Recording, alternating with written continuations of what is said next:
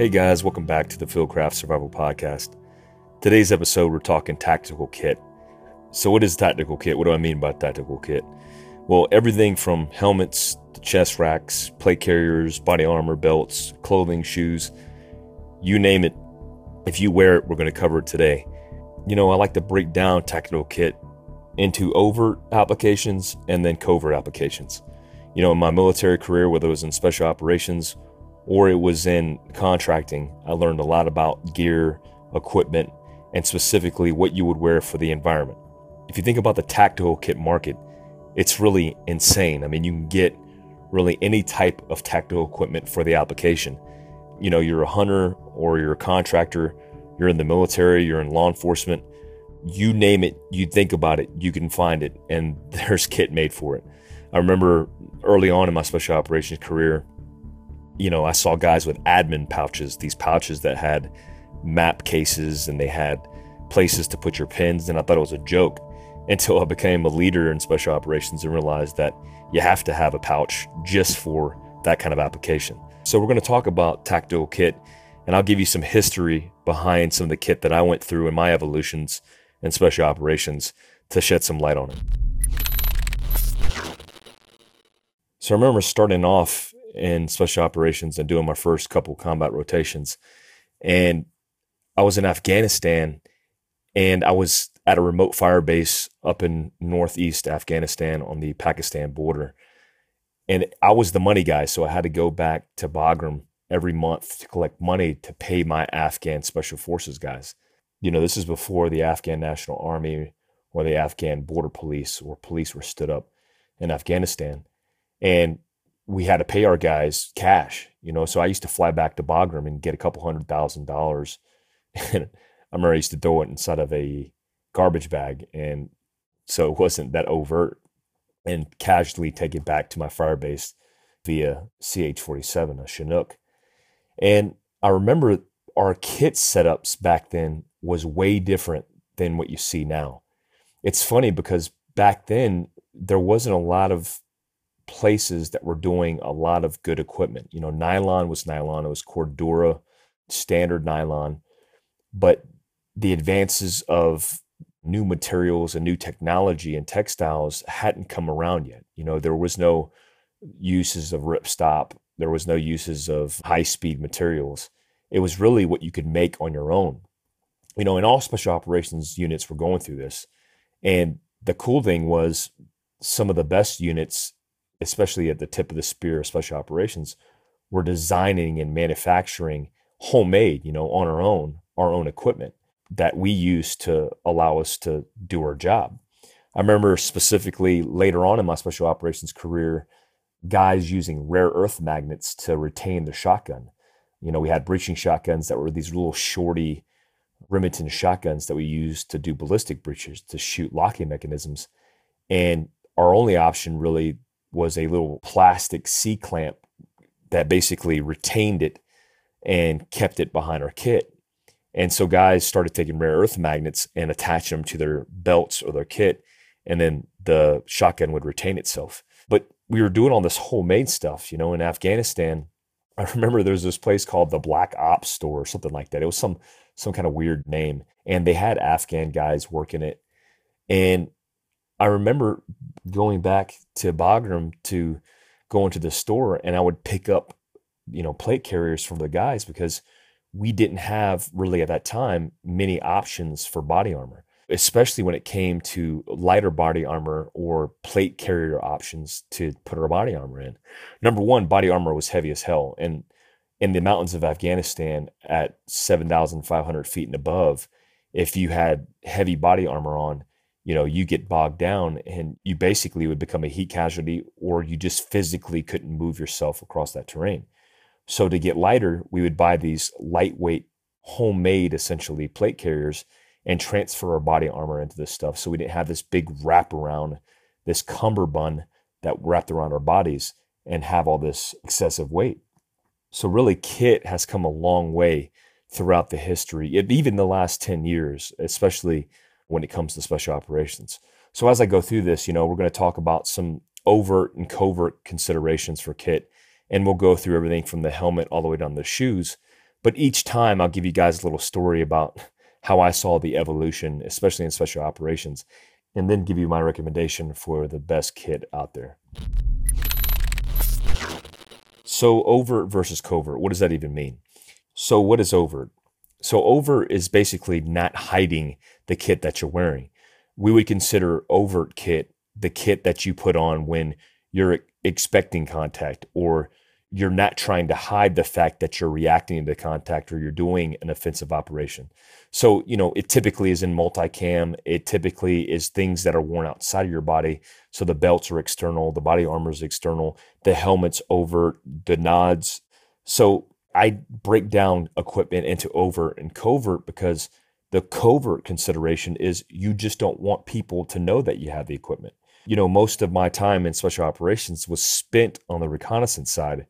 And when you're doing reconnaissance in foreign countries, especially outside of a war zone, you don't want to give away more of a signature than you already are given away for the simple fact that you're an American and you're the big white guy or you're the big Asian guy and people notice you. So it's one thing to be a foreign somebody in a foreign country, but to wear overt kit to give a signature that you're somebody special, more special than you are, is a consideration.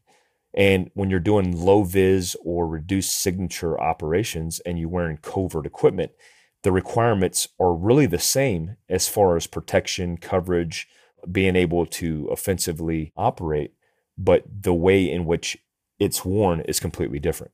So I'll go down the line and we'll talk about the equipment. You know, I'll give you some overt considerations and some covert considerations. You know, this equipment that I'm talking about isn't just for the application of special operation, doing a reconnaissance mission in a counterterrorism environment. A lot of this stuff can be applied to doing survival type or preparedness type or law enforcement type operations or it doesn't have to be an operation. It could be hunting. It could be an outdoor activity like hiking. As we go through the equipment, I'll talk about it all, but just don't think about this in the context of this is what special operations guys wear. All right, so let's start off with a helmet. What's the uses of a helmet?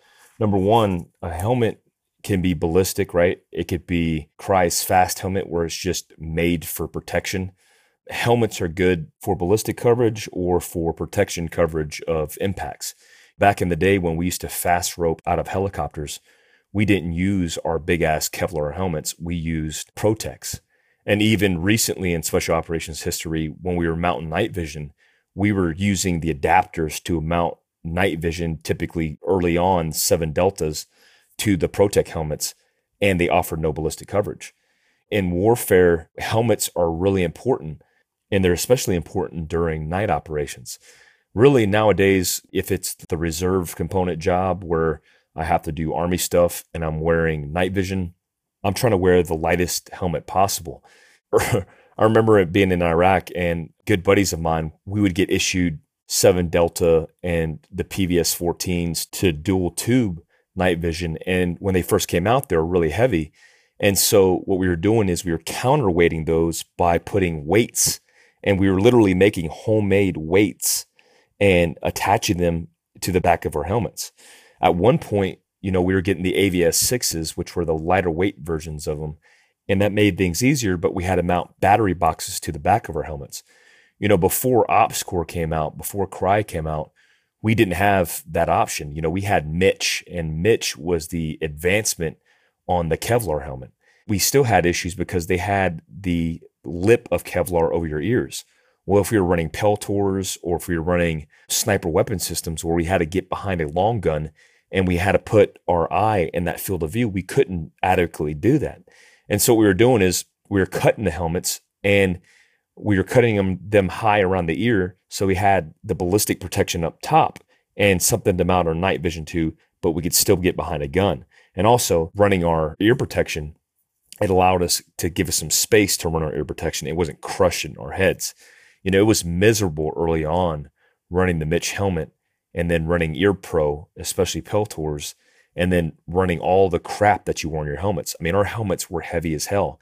And typically back in the day in special operations, I remember every time we hit a target, the first thing we would do after we got objective secure is we would drop helmets and just get that shit off of our heads you know, as we advanced into helmets, to better helmet options, we started seeing the OpsCore, we started seeing the fast helmets, we started seeing a couple other companies come out that were just making a better product. The OpsCore stands out to me because I remember being in special forces as a team sergeant in 10th group when 10th group first ordered the Ops OpsCore helmet. It was almost like an act of Congress to be able to get those helmets, but when we finally got them, it was a game changer.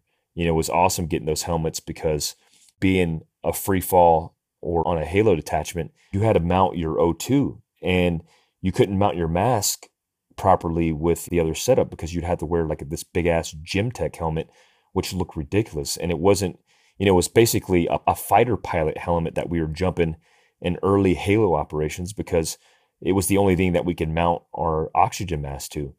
So the OpsCore came out and they had the rail systems, the Picatinny adapters with all the accessories to where you could mount basically your oxygen helmet to this helmet. And so that was one of the advancements that we saw. Another advancement was in the chin strap. It sounds crazy, but you know the chin straps come a long way. I mean, early on we were just running the standard, you know, Kevlar strap, and we didn't have any space to really talk, so we were taking it and put it under our chins. And so that was obviously causing issues if we were doing airborne operations or if we were doing anything that required us to have it adhered to the top of our head. So then they modified it and then they put the straps that ran along the back side of your head in the MICH. And this provided adequate protection on the back of your head when making an impact, especially during airborne operations. But, you know, as we advanced, there was a couple things that guys were doing homemade. One thing we were doing is we were taking the NFL helmets and taking the straps, you know, those big ass chin straps, and putting them on because they were more comfortable and offered more protection than what we had in the mill. As we continue to advance, you know, I personally ran an OpsCore, I ran a Crye bump helmet, I've ran the Fast.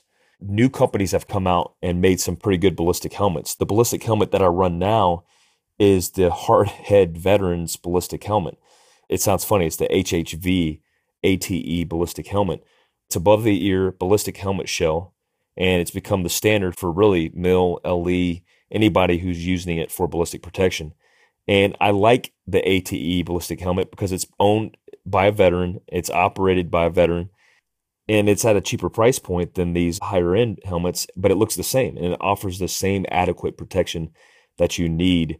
So definitely recommend you check them out. If you go to hardheadveterans.com, hardheadveterans.com, you can check out their ballistic helmet. And the ballistic helmet is called the HHV ATE ballistic helmet. You know, nowadays they have these ballistic helmets that are almost just as light as the fast helmets, these ProTech protection type helmets.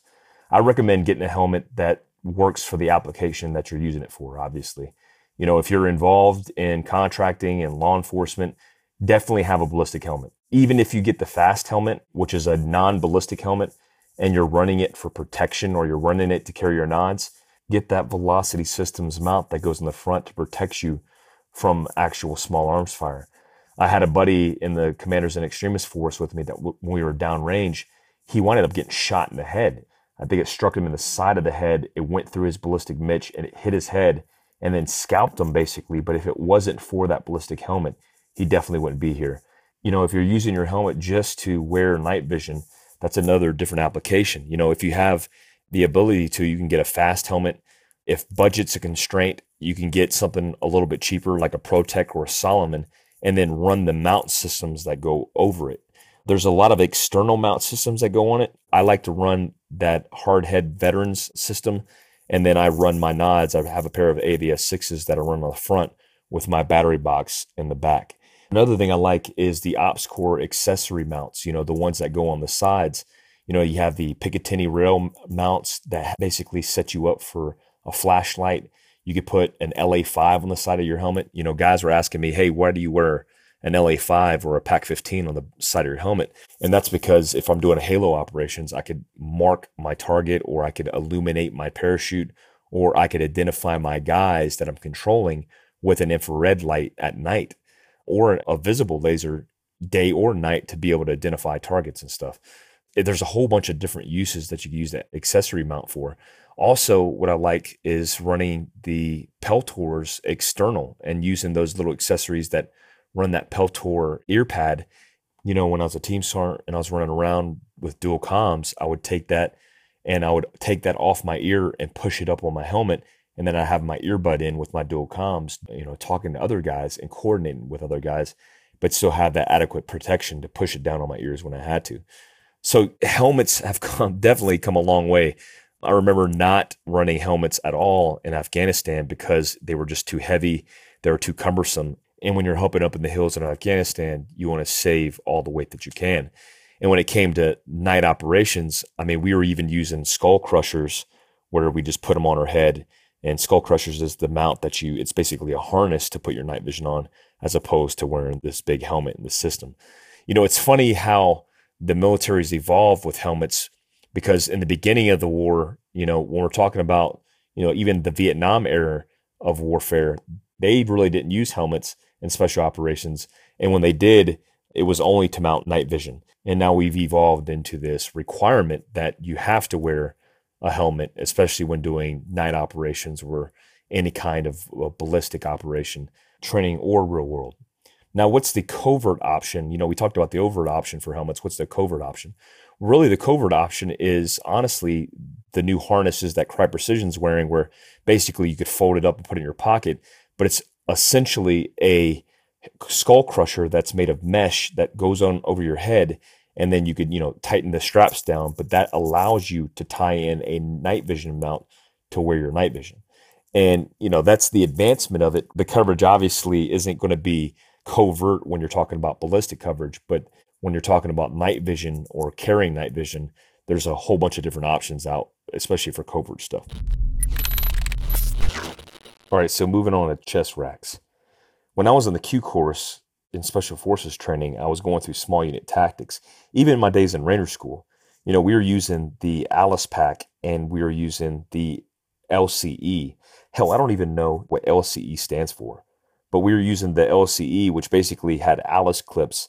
It had this OD green belt, and then we took these Alice clips. Most of us modified them by using 550 cord, and then we mounted these little crappy pouches on it back in the day, these little things modified were the shit. I mean, everybody thought these were the best things since sliced bread. We had these little X harnesses, we had our canteens, we had ammo pouches, we had little spot for a first aid kit. And guys started mounting all this aftermarket stuff on it, and it started to grow this little mini industry of tactical equipment. You know, we had our little rollout pouches on our back that had our med stuff, our general purpose pouch. And as we advanced in that, we had companies that started making, especially after the global war on terror kicked off, started making specialized nylon pouches for different applications.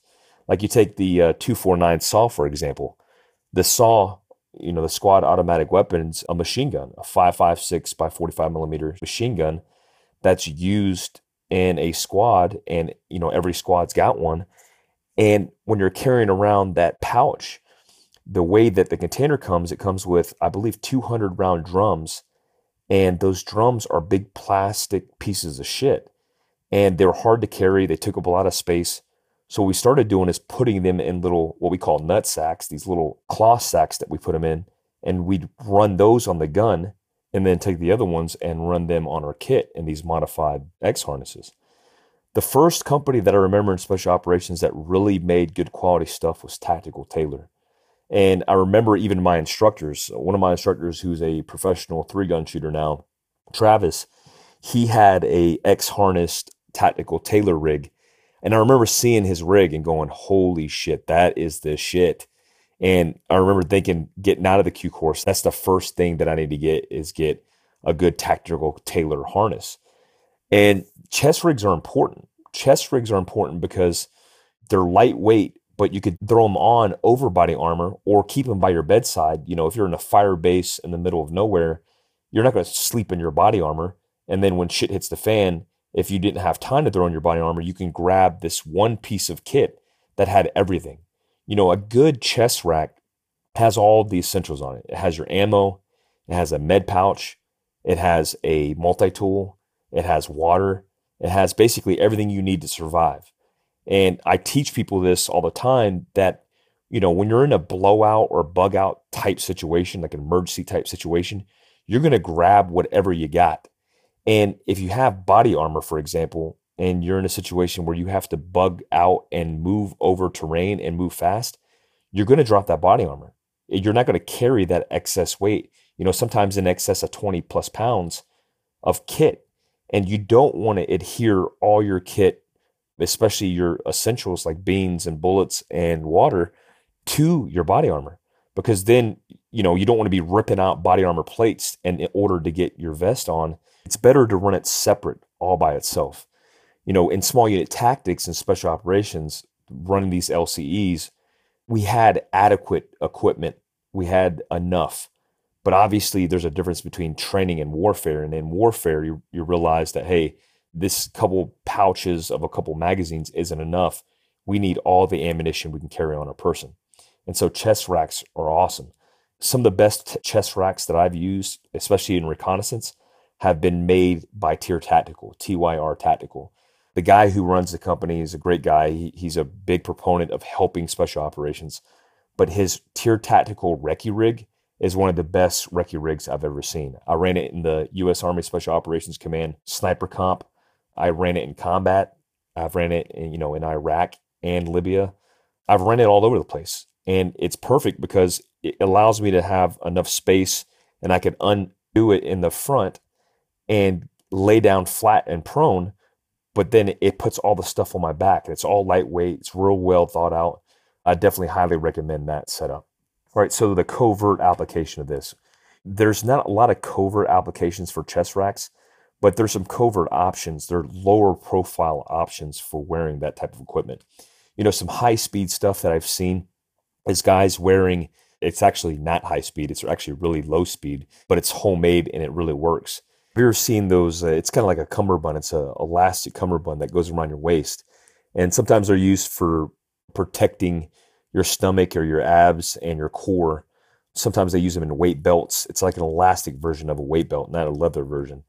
Well, we've taken those and we've modified them so you could put little pockets so you run M4 magazines or pistol mags or a small med kit and then wrap them tight around your gut and then hide that under your shirt so it's basically a you know a chest rack that you wear underneath your shirt.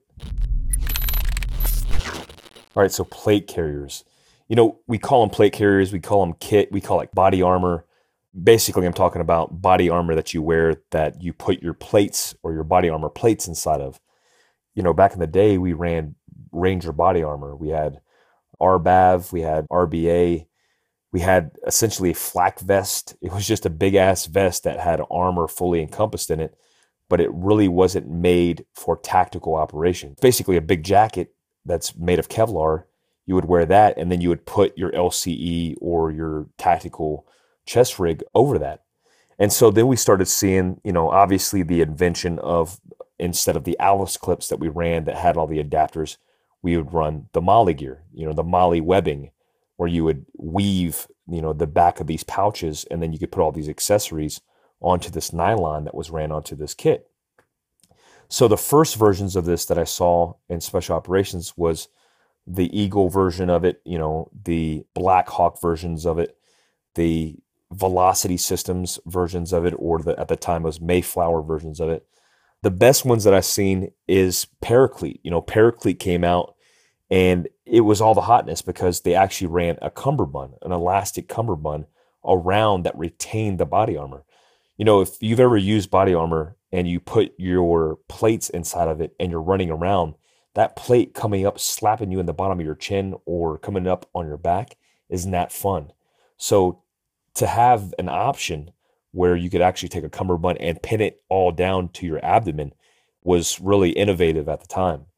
And Paraclete, when they came out with all the accessory pouches, was the right kit, was the right accessory pouches, was lightweight or lighter than the other options that we had. And it was high quality. And I'm not really sure what happened to Paraclete. It used to be in North Carolina, but it was one of the best companies or the best kit that we would run back in the day. And I miss, actually, I can't remember if I sold it or if I gave it away or something, but I miss my old school Paraclete body armor because that was some really good body armor. I remember in special forces, they started restricting us on what we could wear. And the Army or Special Operations won the Eagle contract. And we got this Eagle equipment, but it was just super heavy. Like the pouches were heavy. The equipment that we were wearing, as far as like the actual plate carrier, was super heavy. The edges were really rough and frayed. It wasn't comfortable. It was really a poorly made kit. And some guys ran it. You know, if you were a smaller dude and you can get away with running a small, it wasn't that bad. But if you were a bigger guy and you're wearing an extra large or a large kit, it was a pain in the ass and it was heavy and bulky. You know, I remember when they came out with the kit and they said, you will wear what the Army issues you, which is the Eagle kit. And special operations, a lot of us, because it was tan issued, we'd buy the Paraclete in tan and just run that instead. And nobody really said anything. Another huge accomplishment for special operations was the issuing of Crye Precision kit. I wore the Crye Precision Cage kit, and it was a great piece of kit. A little expensive, uh, moved around a little bit, but what I found was the JPC, the jumpable plate carrier, was probably the best piece of kit that I've seen. It was lightweight. It carried the plates, no issues. I could jump it during free fall operations could run all the stuff that I needed to. And if I needed to add something in addition to that, I would just throw it in a backpack or I'd throw it into an accessory pouch or literally just put it on a belt. What I recommend today is really sticking to Crye. I run the Crye JPC. I also run Velocity Systems body armor. You know, body armor aren't always created equal. If you're going to invest in kit and you're in the job where you, you wear body armor or you wear some kind of tactical kit, I would definitely invest my money in good kit. Another huge consideration, especially when considering the kit, is all the accessories that you get for it. You can get a really good JPC, and if you go that route, you don't want to go to the store and get like Condor pouches to put on that JPC. You want to get the Crye Precision pouches that made up with that because they're made a certain way. You know, they're made out of these lightweight materials. They're made streamlined for the JPC. So definitely consider the accessories that you want to get prior to making the decision to invest the money in the actual carrier.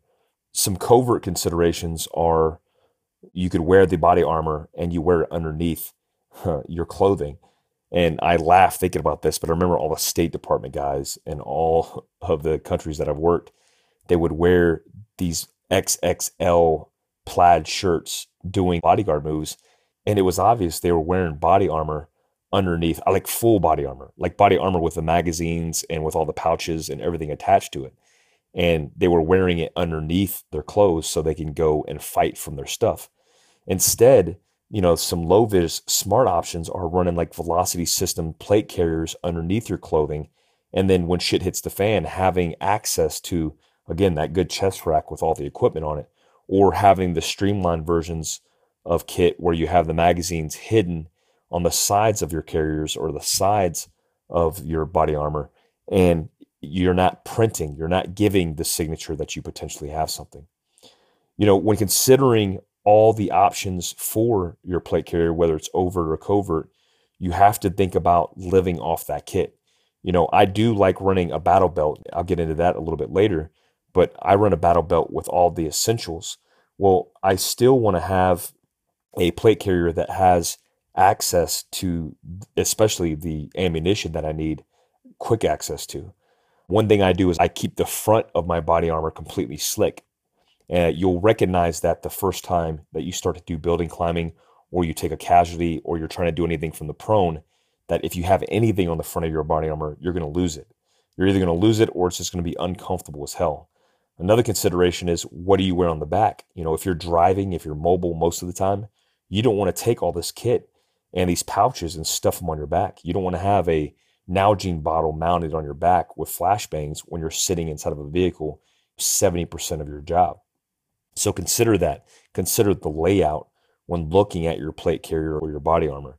I like to keep things on my side. I run my radios on my side, and I like the cummerbunds that go over the magazines. You know, if I'm running like a TYR Tactical kit, I'll use the cummerbund version of it so I could retain all that stuff underneath the cummerbund and tuck it away.